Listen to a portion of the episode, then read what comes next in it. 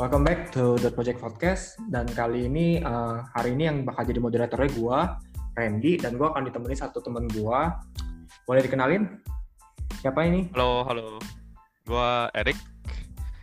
Erik Kerja Chandra, nih? lebih Iya. panjangnya. Kerjanya di salah satu perusahaan di Singapura. Ya, the biggest startup Indonesia, eh in Indonesia, in Asia lah ya. Iya, bisa dibilang seperti itu. Oke. Nah, jadi kalau mungkin orang uh, kita ini kenalnya dari mana? Uh, pertama kita satu kampus dulu. Ambil Hmm. kuliahnya di mana nih? Biar lu aja yang cerita deh. Ini boleh nih sebutin nama kampusnya nih? Boleh, boleh, boleh. Biar bangga dia Boleh. ntar. Bangga dong. Iya, iya sih. Kita kita ketemu di Bina Nusantara kan? Betul. Iya kan? Iyalah. Dan lebih tepatnya di Bina Nusantara yang Alam Sutra Kampus. Iya. Bentar lagi lu yang diundang sama podcastnya Binus, Binus sih. Emang ada? Nggak, nggak, ya belum ada. Cuma kan kayak, "Wih, anak Binus kerja di Singapura gitu kan. Di perusahaan Oh, ada itu besar udah. lagi. Apa? Binus Radio. Oh iya. Oh iya Binus. Eh, Bi- Iya. tapi enggak lah. Apa ya namanya? Binus pasti Oke, lanjut anyway. Ya. Kayak nanti lu Iya bisa diundang jadi dosen tamu gitu kan. Eh, dulu kayaknya gue pernah sempet ada diundang, Ran. Pasti. Kayak sekali gitu. Cuman Gua pernah diundang. itu yang undang yang undang gue kayak nggak tahu gitu kalau gue di Singapura. Oh ya. Terus ya udah deh, awalnya gue wah asik nih sekalian gue pulang lah. Terus dia waktu tahu gue di Singapura, ya nggak jadi Derek. ya gitu deh. Anyway, Ya, dos- pasti dosen-dosen kenal lah ya. iya dosen-dosen kita dulu. Nah, jadi eh, dan selain itu juga, gu- eh, gua sama Erik juga waktu itu yang buat project ini salah satu co-founder juga Erik, cuma Erik udah exit kayak gitu. Dia ambil karir ke Singapura. Nah, di Singapura tuh sebelumnya sebelumnya kerja apa nih Erik? Waktu dari karirnya gimana sih mulainya? Dulu kita, oh ya sama kita eh di Binus kita kan ngampus, terus kita Yes. masuknya tahun 2013, Ya. 2013 kan ya 2013 dan di tahun itu ada pembukaan asisten lab untuk tahun 2015. Anjir, gue lupa kayak gue Dan- jadi asisten web. Anjir ya itu kerjaan pertama gua, tapi kerjaan itu itu bisa dihitung karir pet gak sih? Gua juga. Hitung dong, hitung, hitung. Itu karir pet dong. Oke ini dihitung dan itu soalnya kita kerja full time kan. Iya, Kita ini kerja yang full time. anak project juga loh. Iya juga sih. Oke oke. Kita kerja full time, kita ketemu kita ketemu di sana. Jadi dulu gua pertama kali kerja yaitu kerja di bin, di Binus, Binus. sebagai asisten lab selama enam bulan. Terus, Setelah itu oh iya, karir. mendapat keberuntungan gua dikasih Naik jabatan. promosi naik jabatan menjadi eh, fotografi lab staff di saat itu dia kayak itu kan kayak masih lab jadi kayak masih di undernya Ya. binus punya aslab lah terus Hmm. dia buka lab baru namanya lab fotografi dan kebetulan gua juga suka fotografi jadi lah ya. ditaruh di sana ya hobi taruh di sana jadi eh, staffnya buat jagain tuh kamera tuh sama kayak mikirin kalau ada orang mau pinjam atau mau kayak gimana terus, Terus, setelah itu kapan, Rick? Itu kita mulai barengan kan waktu itu kita juga Iya, betul. udah nemuin sebuah company yang menarik Apa ya? ya kan Dot project dot kan? apa gitu ya dot oh project ya, ya dot project kan? Ya. itu kalau nggak salah di tahun 2015 kan kita nemuin Ya. kita sketsa logonya waktu itu betul betul. Aduh, jangan ngomongin logo, jangan ngomongin visual. oke oke oke anyway terus dan Internal habis gitu ya udah lah, Ran. Oke. terus habis gitu enam bulan kemudian gua dapat eh, keberuntungan lagi gua dapat promosi jadi eh, supervisor asisten lab Oke. gitu Itu Dan itu berarti kita itu- semester 5 atau 6 ya udah mau akhir-akhir kan itu kan ya? kayaknya enggak eh eh semester em- Iya semester 5 start semester 5 gue Oh, jadi supervisor Haha, semester 5 Bener-bener. Kan semester 7 gua keluar. Ya semester 7 lu keluar terus gua sampai kelarin kuliah tuh Betul betul sampai keluar kuliah ada gitu. Terus sampai semester 8 gue baru resign dari iya, Binus Kan kita semester 7 udah lulus, Pak. Iya, kita semester 7 kita lulus kan, tapi kontrak Iya. gua sampai semester 8. Oh, iya, iya, iya. Oke, oke. Gitu. Terus tapi baru- itu nggak beda jauh sama kita sama kita wisuda tau. Cuman beda sebulan Oh doang. iya, iya. Benar, benar, benar. Soalnya wisuda kita telat. Ya. Dan itu pun uh, Iya. lu juga sambil nyambi di dot project maksudnya udah punya project lah ya kan banyak portfolionya. Iya. Lumayan Dan sih, lumayan banyak. Dan nggak lama dari situ baru lu apply di Singapura ya. Apply di Singapura. Kalau nggak salah itu gua apply di Singapura, gua Desember. Desember 2018. Eh, Nah, iya, 2017. Desember Yang gue 2017. inget banget nih. Di mana teman-teman kita Apa semua apply di Tokopedia, Traveloka. Kenapa lu bisa kepikiran ke Singapura? Aduh, gue itu dulu ya kepinginnya itu keluaran. Kayak gue nggak pengen lagi di Jakarta. Oke. Oh iya, Cari- jadi Erik, Erik ini Ya. perantauan dari Surabaya.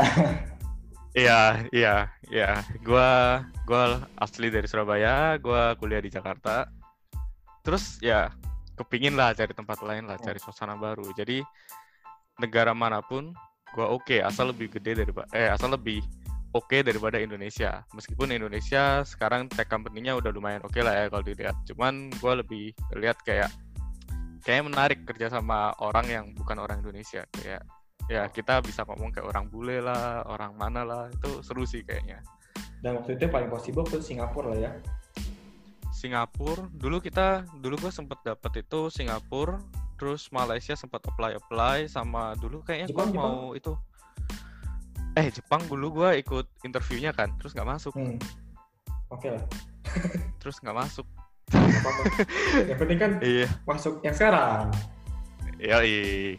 Terus kalau nggak salah dulu gue juga sempet itu minta tolong sama lu inget gak eh, senior kita di lab buat masuk Ya. ke yang di Eropa.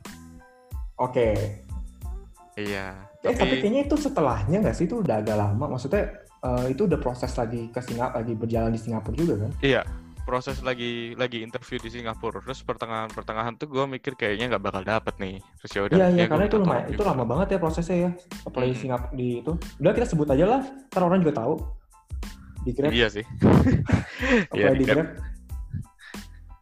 Dan tapi di momen itu kalau disclaimer salah, dulu nih, tapi gue gua di sini bukan Oke. disclaimer boleh. dulu nih, tapi gue di sini bukan membawa nama Grab, oke? mewakili Grab ya. Jadi kita literally ngobrol Ya, tanpa mewakili Grab mewakili sama Grab. sekali.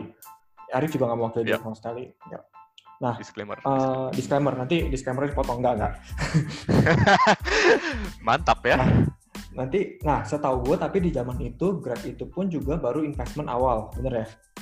Hmm. Eh udah Southeast Asia tapi masih yang nggak Udah segede sekarang. Kalau nggak salah itu dia kayak masuk Singapura itu kayak baru beberapa tahun sih. Tapi lebih gede daripada Gojek. Bener dong. Hmm, Di saat itu. Secara internasional ya. Ya. Kan karena Secara internasional, ya. dari dari Malaysia kan Malaysia. taxi. My Taxi. Iya. Betul. Wow. Gitu. Jadi nah Oke, kita ngomongin gaji dikit nih. Kan karena kan lu ambil kerja di Singapura otomatis pasti gaji jauh dong dari yang kita di Indo. Tapi itu Hmm, jadi bisa pertimbangan nggak dibilang sih? seperti itu. Jadi pertimbangan nggak sih? Pertimbangan apa tuh? Maksudnya ya lu di Singapura dengan gaji segitu pun gue bisa say juga itu eh, pasti di, dipotong cost gitu-gitu ya akhirnya mirip-mirip juga. Nggak, nggak, nggak mirip sih, tapi maksudnya eh lu lebih mentingin kayak maksudnya lu mau coba kerjanya gitu atau cari gajinya? Hmm, gue lebih cari pengalaman sih, lebih tepatnya. Kayak pengalaman internasional tuh sebuah pengalaman yang lu nggak bisa dapetin kayak lu tuker dengan gaji lu gitu. Kalau gue mikirnya, jadi kayak oke gaji berapapun asal gue bisa hidup Hmm, di sini, Betul. nggak apa-apa gitu. Gue Nah, sih kepikirannya dulu seperti itu. Karena kan eh gue sih masih inget banget waktu itu kita masih fresh grade dan tawaran kita gaji di Indo tuh lumayan gede banget loh. Hmm. Maksudnya untuk ukuran di Kalau Indonesia Indo ya, gede.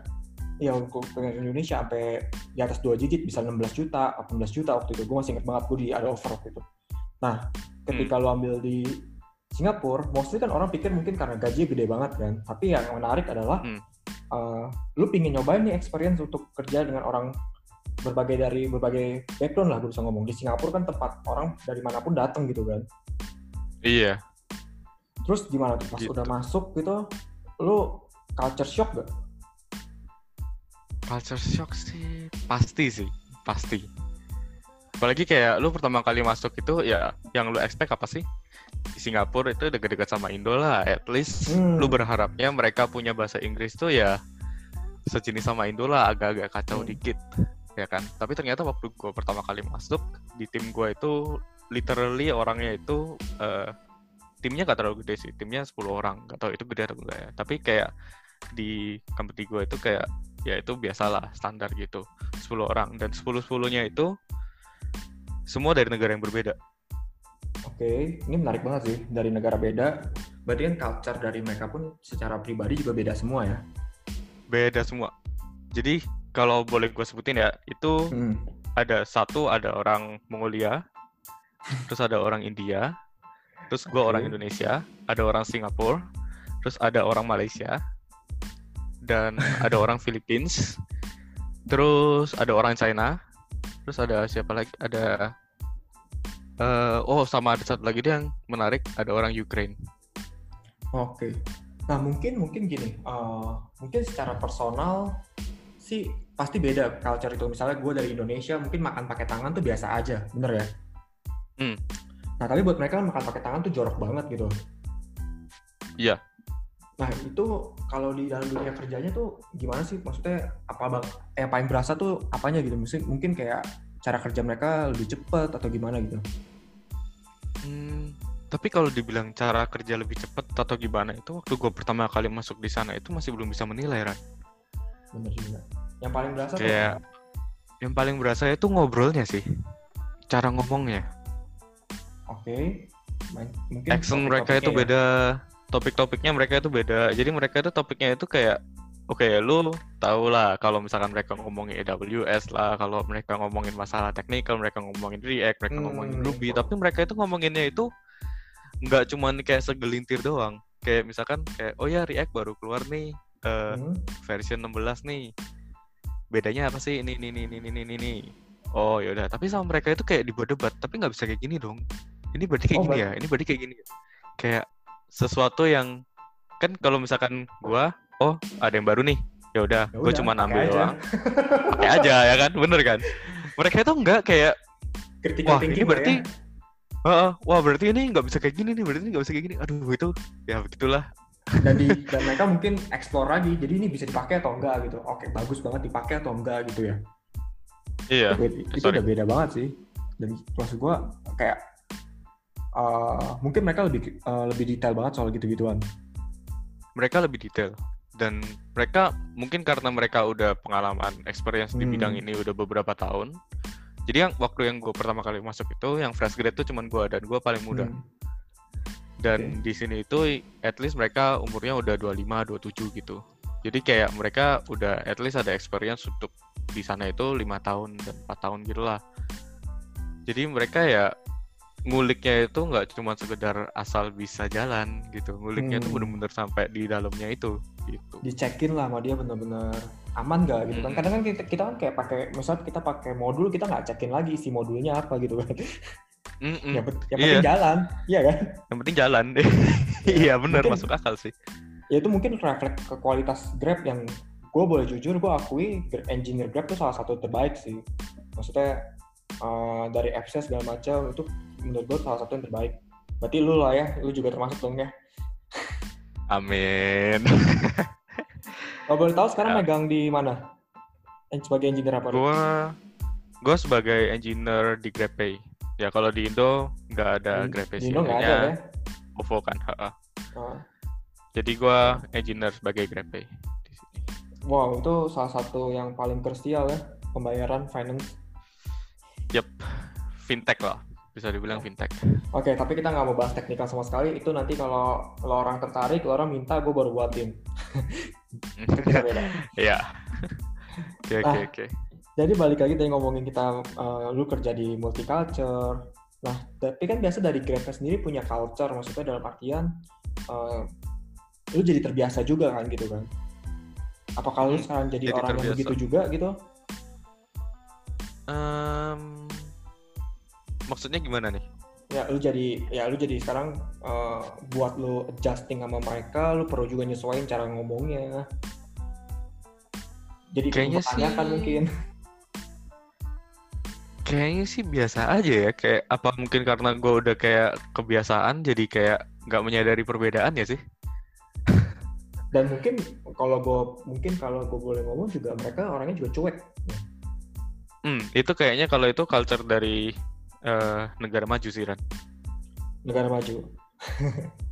Eh, dan lu ny- ya dan gue yakin negara nyaman maju. sama itu. Bener kan? Nyaman sih, enak sih. nah tapi gue kan itu oke. Itu kan kayak sesuatu yang sering gue dengar mungkin dan gue rasain tapi nggak dalam dunia kerja gitu. Eh, di dunia kerja maksudnya mungkin kayak gimana sih mereka tuh eh, polanya? Apakah mereka kayak cueknya itu yang ya ini kerjaan lu kerjaan lu gitu Ya mereka kayak lebih ke arah kayak ya ini kerjaan lu, ya udah ini kerjaan lu, lu yang kerjain. Kalau lu nggak bisa, ya udah gitu. Lu cari cari tahu. Gitu. Tapi mereka itu lebih ke arah yang gue suka ya. Mereka itu nggak kayak gini Ran. Misalkan lu di gua nggak tahu ya di Indo kayak gimana ya sistem Hmm. kerjanya ya. Tapi kalau di Indo itu kalau gua perhatiin orangnya itu suka ngegosip ya ya kan. Nah, misalkan lu ada sebuah sebuah teknologi yang lu nggak tahu, ya kan lu baru Hmm. masuk dan lu sebagai fresh grad lah ya. betul Lu betul. pasti kayak mau tanya ke mereka, lu sungkan. betul Lu Nggak lu kayak, aduh nggak enak nih kalau misalkan gua tanya nanti gua dianggapnya gua eh, Kepo. nggak ngerti nih orang ya cupu lah gitu, anggapnya Cupu, gitu lah. Nanti bisa Sen- dikata-katain lah. senioritas lah aduh nih bawa Ya, anak senioritas. junior rese gitu kan Hmm.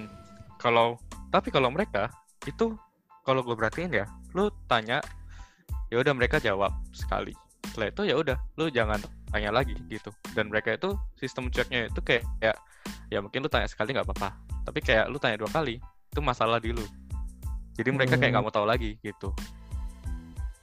Eh, mau gua ngerti nggak ngerti gitu Iya, mau lu nggak ngerti nggak ngerti. Jadi misalkan lu tanya nih, eh ini apa ya? Ya mungkin dia bakal tanyanya kayak ini kayak gini. Lu cari aja di Google. oke oke mungkin kayak gitu kan tapi kalau misalkan di Indo mereka itu kalau di Indo kalau di Indo itu kayak oh ini tuh kayak gini. Lu cari aja di Google. Tapi di belakang mereka ngatain. Iya kan? Bener kan? Lah ya. Ya ya ya di sana Iya. mah ya udah Atau- bodo amat. Iya bodo amat. Kayak nggak peduli gue masih ada kerjaan yang lain coy. Gitu. Nah itu ngaruh nggak sih ke efektivitas dalam dunia kerjanya? Maksudnya lu lebih jadi produktif gitu?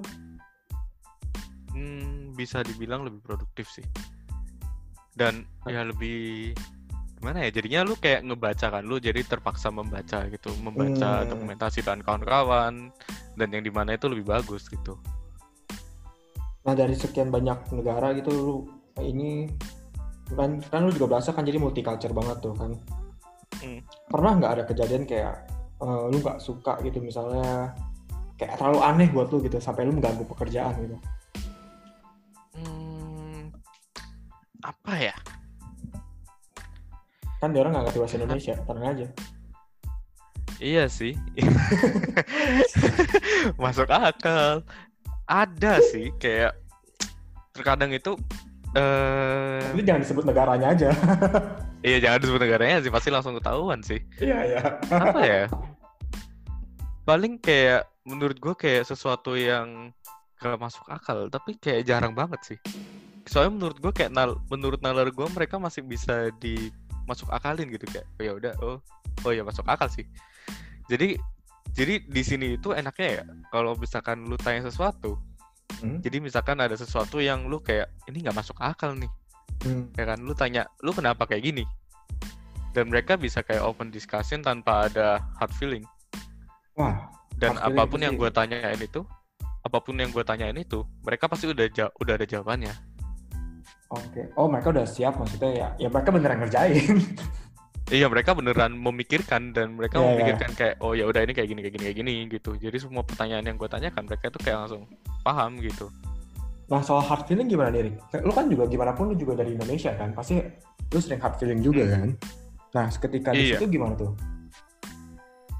Eh jadi sering hard feeling sih. Ya mereka apalagi kalau mereka cuek ya. Dulu kan lu tahu Hmm. sendiri lah gue kayak gimana lah ya. Dan ya, lu ya, kalau misalkan ngajarin gue kayak gimana kan pasti kayak ya. sering suapin gue gitu kan. Ah, tapi kayak setelah gue digituin ya gue pasti kayak kesel dong. Kayak anjir Iya, lu iya. masa eh, ngajarin gue cuman kayak gitu doang cuman kayak ya ini kayak gini lu cari aja di Google. Iya, iya, iya. apaan sih? Kayak masa lu nggak mau ngajarin gue Hmm. Ya kan? Oh dulu gue pernah banget tuh Ran. Gue tuh bingung masalah feature flag. Oke. lu tahu feature flag kan? Tahu tahu. Eh, jadi gue tanya kan gue nggak tahu tuh feature flag apaan ya? Hmm. gue tanya feature flag apa ya? Terus teman gue itu cuma nyaut kayak gini doang. Cari aja di Google. Oke. jadi masalahnya itu keselnya lagi ketika gue tanya feature flag apaan ya? Jadi temen gue udah mau jawab eh, jadi feature flag itu baru mau ngomong kayak gitu sama sama orang lain dipatahin dipotong kayak Iya, iya. diem diem diem. Cari aja di Google. Digituin. Oke. kesel kan? Oke, terus lu kesel dong. akhirnya gue kesel dong. Hmm. ya udah akhirnya gue cari di Google gue baca. Terus agak dongkol tuh kayak "Ah, anjir nih masa gue dipotong kayak gitu? Dia udah mau jelasin gitu gitu kan. Heeh. gue baca. Oh ternyata gue mengerti nih. Oh ini kayak gini doang nih. Ya udah Iya, akhirnya iya. gue tanya tuh dan gue memberikan follow up pertanyaan kayak oke gue udah paham nih maksudnya feature flag apaan Ah. kan Eh, jadi feature flag di sini tuh gimana Oke. nah mereka Lu baru lu mau nanya. jawab jadi kayak Lu nanya gitu. Gua tanya lagi. gimana gitu. gue tanya "Eh, ini feature flagnya kayak gimana ya kan ya udah terus akhirnya mereka baru menjawab dan di saat itu ya gue baru sadar kayak oh iya berarti lu harus memberikan pertanyaan yang benar bukan bertanya kayak ini apa gitu tapi kayak Berarti perta- pertanyaannya bukan apa, tapi gimana? Maksudnya lebih iya ngomongin pertanyaan apa mah bisa dicari, bener gak sih? Itu gue setuju sih. Apa Iya. tuh bisa dicari. apa itu bisa dicari gitu Iya, iya, ya iya. lama-lama kebiasaan aja jadi kayak oh ya ya lama-lama ngerti lah gitu Oke, itu kan makanya itu kan uh, jadi satu culture shock kan. Jadi kan kayak ya udah lama-lama kayak gak hard feeling lagi kan. Mer- Mereka juga Hmm. biasa aja nggak? Mereka juga biasa aja nggak sih kayak nggak nggak dendam juga gitu kayak langsung kayak ngecap lu gitu bodoh gitu. aja mereka sih nggak mereka sih nggak ngecap gua bodoh ya tapi kayak mereka ya mengerti kalau gua fresh grad gitu loh Oke. Gitu Enak loh. juga ya kalau kerja fresh grade di toleransi.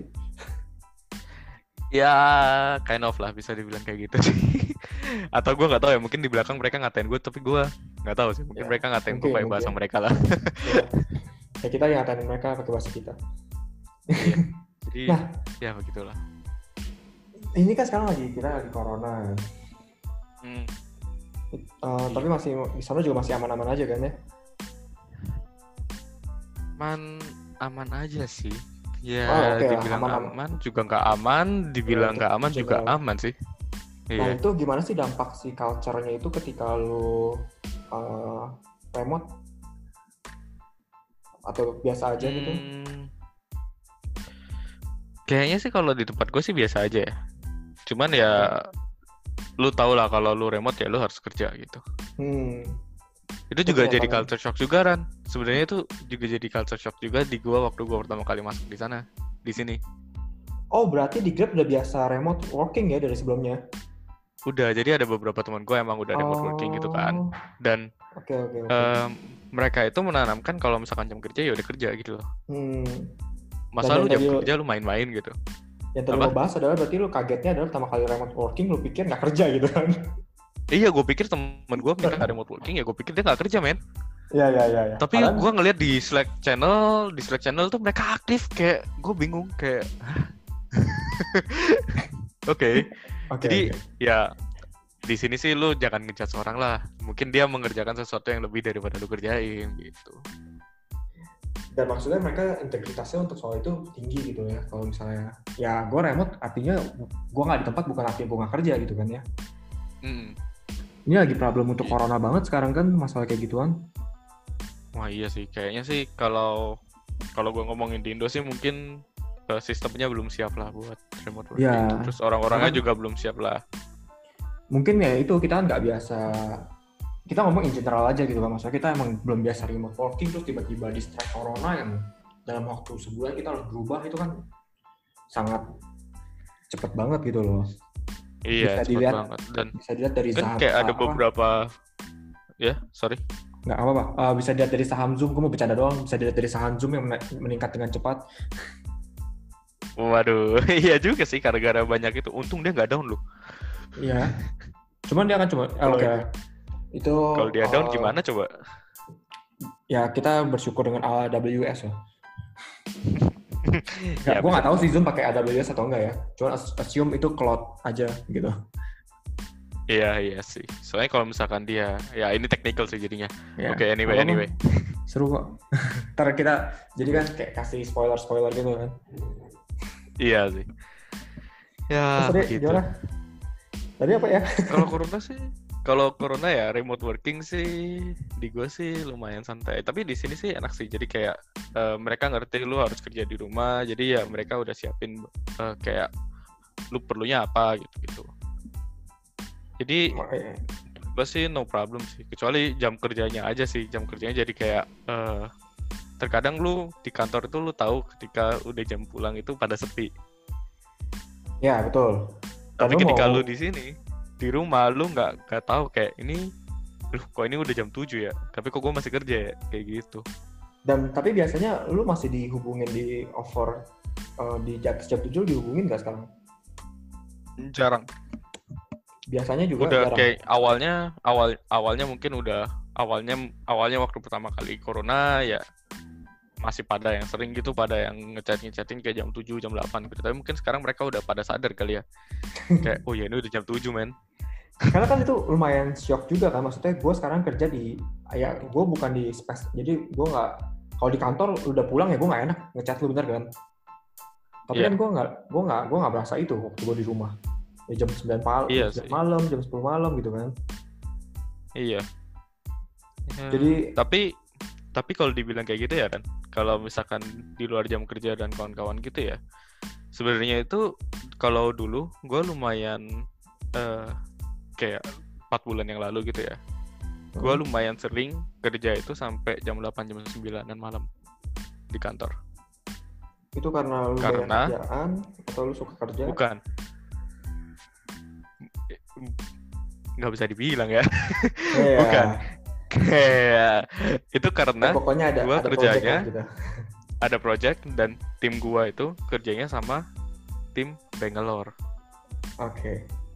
yang di mana dia dua jam lebih eh, Oke. lambat daripada kita jadi kayak misalkan Nah. di sini udah jam 7 di mereka masih jam 5 Iya iya. Nah itu kan menurut gua itu salah satu pengalaman yang lu dapat dari kerja di luar negeri, iya nggak sih? Kayak Mm-mm. lu kerja dengan orang yang beda jam waktu gitu loh. Mm-mm. dan itu super Akhir- gak enak Ya akhirnya kita either kita yang adjust atau dia yang adjust kan. iya Maksud gua kayak Dan eh, ya- gua kerja sama orang di Ah. Amerika beda 12 jam gitu. Eh di Amerika Oh iya, 12 jam tuh. kadang 4 jam. kadang tiap pagi gue jam 9 masih meeting kan eh 9 pagi gue meeting atau enggak jam 8 pagi Iya kan? Hmm, dia ada di kantor di Seattle juga Oh iya, dan itu beda 12 jam kan kalau nggak salah. Mm-mm. Jadi lu lu, kayaknya lu ya, pagi dia baru 12 malam gitu. Ya. iya kan ya itu kan kayak itu masih mending pagi eh nggak juga gue jam satu siang dia satu pagi di sono Iya. Jadi biasanya kalau ya kalau misalkan hubungan sama mereka ya udah ngechat aja, ya udah dibalasnya besok. hmm tapi kadang kalau yang urgent kan juga bingung kan Iya. eh gue baru tahu Grab itu ada di Seattle Ada apa dia nggak ngomong ya? Wah kalau nggak ngomong di Katyaran. oke oke oke oke oke iya iya Oke. Oh. Ada ada ada ada ada bisa di kan? searching Oh, bisa ya di searching ya, Oke oke. bisa Ya begitu. Ya itu sebuah pengalaman yang kayak lu mungkin kalau lu kerja di Indo mungkin bakal dapet tapi gue juga nggak tahu kayak gimana. seandainya ada yang mau kerja nih di luar apa aja sih harus kita siapin gitu Hmm, kalau dibilang sih skill sih. emang Iya, skillnya beda jauh gimana kita? ya?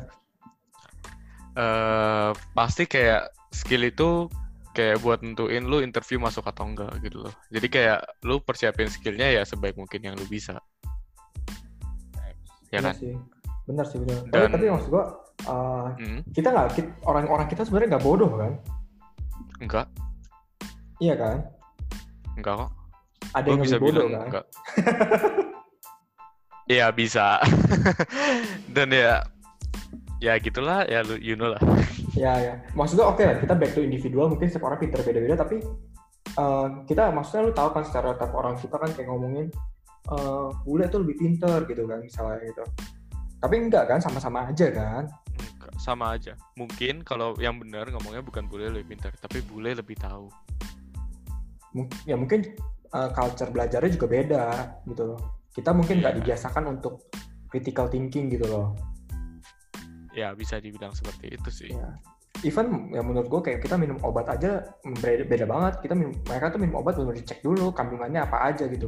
Sedangkan kita di iya sini mereka kayak ngelihat banget kayak mereka itu mau masukin apa ke badan dia mereka benar-benar mau tahu banget iya benar sedangkan sini paracetamol beda merek aja kayak beda perdebatan ini lebih bagus daripada merek ini padahal isinya soal paracetamol 500 gram masuk akal sih ya gue nggak pernah kepikiran itu sih Nah, baru baru mikirin kan. Padahal isi sama-sama Iya. paracetamol 500 gram loh. Cuma gara-gara beda brand, kayak yang ini lebih efeknya lebih bagus nih. Padahal di kandungannya sama. tapi lu merasa begitu Ya. Nah, mungkin culture-culture yang kayak gitu sih. Berarti ya salah satu yang gue boleh bilang, kalau gue mau kerja di luar ya gue yang harus gue siapin adalah mental juga ya. mental sih mental juga Pas- perlu gue yakin butuh keberanian banget sih buat lu step out gitu dari negara. Maksudnya buat lu pindah aja ke satu company ke company lain aja. i- Ibaratnya kayak misalnya gue pindah company aja kan kayak itu udah out of comfort zone banget kan. Apalagi gue pindah company dan beda budaya dan beda bahasa Hmm. bahkan. Hmm, Wah. bakal itu sih bakal culture ya kalau lu nggak kebiasa culture shock ya ya kayak gitu dan ya untungnya gue udah itu sih apa namanya gue udah merantau kan jadi kayak. Udah udah udah latihan lah ya. iya Bahasa medoknya udah hilang lah ya. Udah nggak ada dong ada nggak ya lu- nanti ada. kita lihat denger lagi nanti lah Nanti udah gitu sing- apa Inggrisnya udah Singlish ya sekarang ya. wah dikit dikit dikit paling apa Oh. lagi ya kalau misalkan mau kerja di luar ya itu sih kalau lu bener-bener kepikiran kayak lu kepingin menabung kan kadang kan ada orang yang kerja di luar kayak kepingin nabung dan kawan-kawan kan ya. Hmm, hmm. ya lu mesti mikirin kayak lu mesti cari tahu dulu lah. Kayak di sini itu salary minimal berapa buat Hmm. jenjang kerja lu. Kayak misalkan engineer minimal kerja berapa ya kan? Dan dengan minimal kerja segitu kira-kira lu bisa hidup atau enggak? Hmm. terus kayak pajaknya kayak gimana? Terus persyaratannya buat lu dapet eh, visa di sini kayak gimana? Apakah lu harus ya? TOEFL atau apa? Gitu. Ribet banget ya. lumayan sih apalagi terus kemarin tuh gue baru dengeran kalau misalkan lu eh, nggak diurusin sama company lu buat daftar visa Ya. Terus jadi kayak di sini tuh kalau di kalau di negara lain ya kalau di Indo kan Hmm. ya lu karena lu warga negara Indo jadi lu cuma daftar kerja di mana lu daftarin pajak lu selesai ya Tapi betul. kalau misalkan lu kerja di luar negeri lu kerja lu daftar kerja dengan lu daftar visa itu dua hal yang berbeda ya mungkin ada beberapa company gede yang mau ngurusin kayak visa lu. Emang kok jadi gue harus ngurus visa sendiri gitu? kalau ada beberapa company yang lu harus ngurus visa sendiri coy. Kalau gue ngeliat visa gue nggak kerja dong. nggak boleh kerja. Alah. jadi kayak dulu waktu gue pertama kali daftar di sini ya daftar di sini kan gue keterima nih. Congratulations you're approved. Dia keterima kan. Kalau lu udah approve Ya, sekarang gue mau kan ngurusin tuh. visa lu Ah, Iya kita makan-makan ya waktu itu ya ya, makan tapi visa gue belum dapet Ya. Baru pengen-pengen lagi kan. nah itu iya jadi itu juga kayak visa itu bisa 50% coy jadi Ya, kayak dan- hmm, dan kalau lu nggak keterima visa lu ya lu batal kerja ya habis juga itu apa namanya mimpi-mimpi lu buat kerja di luar Iya. negeri gitu. makanya visa keterima kita makan-makan lagi waktu itu. masa sih anjir gue Iya. jadi traktir lu pada dua kali Iya. aduh oke Jadi waktu itu Ya, visa keterima begitu. makan lagi. Perayaan. eh enggak coy enggak enggak enggak visa gue keterima gue cuma punya waktu seminggu buat berangkat Pas lu balik. oh ya pas gue balik ya Iya. Pas banyak balik. ya gue traktir lu pada ya Banyak dong. Ya. Di waktu ke Singapura juga. gue pengen ke Singapura. ya lu kapan-kapan main ke sini lah Iya. gue aja pengen pulang nggak bisa kan Benar, ya kan dibalik gitu. yang di sini mau ke Iya. sana, sana mau ke sini kan bego banget. aduh susah susah susah Terus kalau ngomongin karir nih, hmm? eh, by the way, lu di sana akan for good ya, kalau nggak- kalau gue nggak salah inget. Em, ya gue bakal for good di sini kayak masih kayak 70-30 lah gue bakal Oke. for good di sini.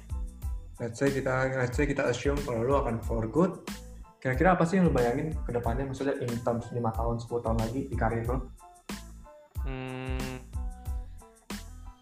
jadi sebenarnya kalau di karir gua sih gua suka coding. Gua suka coding gua suka programming lah. Tapi kayaknya gua lebih ke arah lebih suka ke arah manajemen sih. Jadi mungkin kayak kalau bisa dilihat ke depannya gue bakal jadi kayak manajer gitu. Daripada gue S2? jadi kayak senior engineer gitu. S2 kemungkinan gue ambil sih. Tapi masih belum tahu kapan buat ngambilnya. Dan itu S2 ya, di sini mahal coy. Nggak di SIM ya, nggak nggak semurah di Indo. Kenapa? Di SIM ya, di SIM. sin apaan? SIM SIM kan? Bukan ya? SIM Aduh, gue lupa nama ininya. SIM kampusnya? University Iya ada kan? ada sih Singapore Institute of Management Masih terkenal. yang gua tahu sih yang gue denger sih SMU gitu-gitu Oh iya SMU.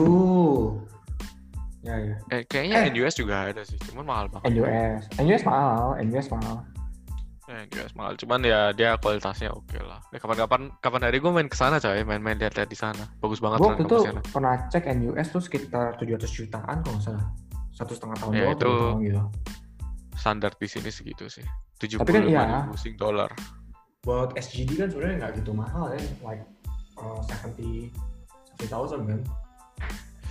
ya 75.000 Oke. lumayan sih ya tapi ya itu balik lagi tuh bisa dicicil dan kawan-kawan dan lu dapetnya bukan MM coy dapetnya MBA Nah itu kan oke banget. Dan let's say gue Oke juga banget bisa ngomong kalau gue uh, sedikit aja setahu gue kan di Singapura itu kan gajinya itu sekitar goceng go eh anjing goceng go five thousand Iya kan sekitar lima ribu lima ratus itu untuk gaji dasar kan? Enggak enggak. Tiga ribu lima ratus? Visa di visa kerja ya 3.500 itu susah sih masih tujuh ribu dua bulan nggak makan nggak minum nggak tinggal. Ran 75 ribu Ran. Oh iya. 20 kali lipat Ran bisa nyicil gak? bisa sih bisa dicicil. Cuman ya mungkin dengan lu dapat MBA lu bisa mendapatkan jenjang karir yang lebih gede. Jadi lu cicilnya bisa lebih cepat lah ya. Beasiswa? Ya itu masih beasiswa kayaknya ada banget. Tapi kayaknya gue nggak tahu sih kalau itu. Gue belum ngecekin. Oke jadi kemungkinan besar lo akan masuk ke manajerial manajerial berarti ya Mm-mm, Tapi ya, menurut gua tuh- manajerial. salah satu jenjang karir sih. Maksud gua, lu kan bisa pilih jadi selalu jadi engineer pun, selalu jadi engineer ataupun jadi manajerial gitu kan. Hmm, tapi kalau gue lihat ya, ini gue eh, ngomongnya tanpa ada basis ya. Kalau gue ngelihat eh, engineer itu kemakan sama usia sih Ran. Eh, maksudnya kayak mungkin udah 34, 30 tahun, 40 tahun udah nggak relevan lagi gitu jadi engineer. Bukan gak relevan, tapi kayak eh, sa- kalau gue lihat di company company-company yang gue nggak tahu kayak gimana ya. Mhm. eh, lu aja deh, lu bakal pilih orang umur 25 tahun atau bakal pilih orang umur 30 tahun dengan skill yang sama. Jangan 30 tahun deh, 35 tahun. 25 tahun dong. 25 tahun Kalau skillnya sama, Nah, berarti kan- kalau skillnya sama, kalau skillnya sama loh. Iya, kita ngomongin skillnya sama lah. Berarti kan kayak anggapannya dengan engineer itu lu ngeliat eh, gimana ya kan lu cuman ngetes doang kan. Ya mungkin dia ada experience dan kawan-kawan ya. Hmm. Tapi kayak kalau gue lihat ya usia juga berpengaruh. Sedangkan lu kalau misalkan manajemen, lu itu kayak lebih Experience. luas sih. Kayak lebih luas. Lu eh, oke lu daftar di company A yang tujuannya tech. Berarti lu daftar Oke. sebagai engineer kan. Tapi lu Hmm. daftar di company C yang bukan tech sebagai managerial itu kayak menurut gue sih bisa masuk juga gitu. Nah, mungkin nggak sih? gue gue setuju banget kalau ngomongin soal ini di tech di tech industry gitu maksudnya eh, Hmm. IT gitu, programming gitu kan. Kenapa? Karena uh, perkembangan teknologi kita 10 tahun terakhir itu terlalu cepat gitu loh. Jadi untuk keep up juga nggak mungkin. Itu gue setuju makanya di situ. Tapi kalau misalnya engineering di yang lain gitu, teknik mesin, kayak teknik hmm, hmm, hmm. Uh, apa bikin pesawat terbang elektro atau, dan kawan-kawan iya, kan ya. itu gue bilang sih masih sih umur sih umur nggak bohong sih maksudnya pengalaman kerja tuh nggak bohong hmm. Gua, jadi gue agak agree dan disagree gitu tergantung bidangnya karena misalnya misalnya nih oh, bener lu dulu zaman dulu kita misalnya di programming gitu belajar codingnya kita sih sekarang mungkin bahasa dasar mereka go gitu kan itu udah beda banget kan hmm. tapi kalau yeah, teknik yang lain kalau teknik yang lain tahu gue sih sama-sama aja makanya di tech itu terlalu cepat berkembangnya Iya sih di IT sih terlalu cepat sih kayak boomingnya kayak melejit tiba-tiba. Ya, udah baik lagi tapi kita berdua juga bukan orang di bidang yang lain jadi kita juga nggak tahu di bidang lain kayak gimana. Iya sih makanya kita ngomongnya kita ngomong tanpa dasar ya. iya ya, tapi kalau kalau di tech yang gue percaya kayak gitu karena tech itu terlalu cepat berubahnya. Masuk akal nggak, dan kayak relevan. Lu kayak oke okay lah mungkin lu kayak lima tahun pertama atau 10 tahun pertama lu bakal enjoy untuk mengikuti tag yang ada kan tapi kayak hmm. lu yakin kayak 15 tahun kemudian lu masih iya. enjoy untuk mengikuti dan ya kalau lu enjoy untuk mengikuti berarti ya lu masih bisa mengikuti. Tapi kalau lu udah nggak enjoy mengikuti berarti lu kayak nggak nggak itu loh apa namanya nggak hmm. bakal bisa mengikuti karena lu nggak enjoy. Betul.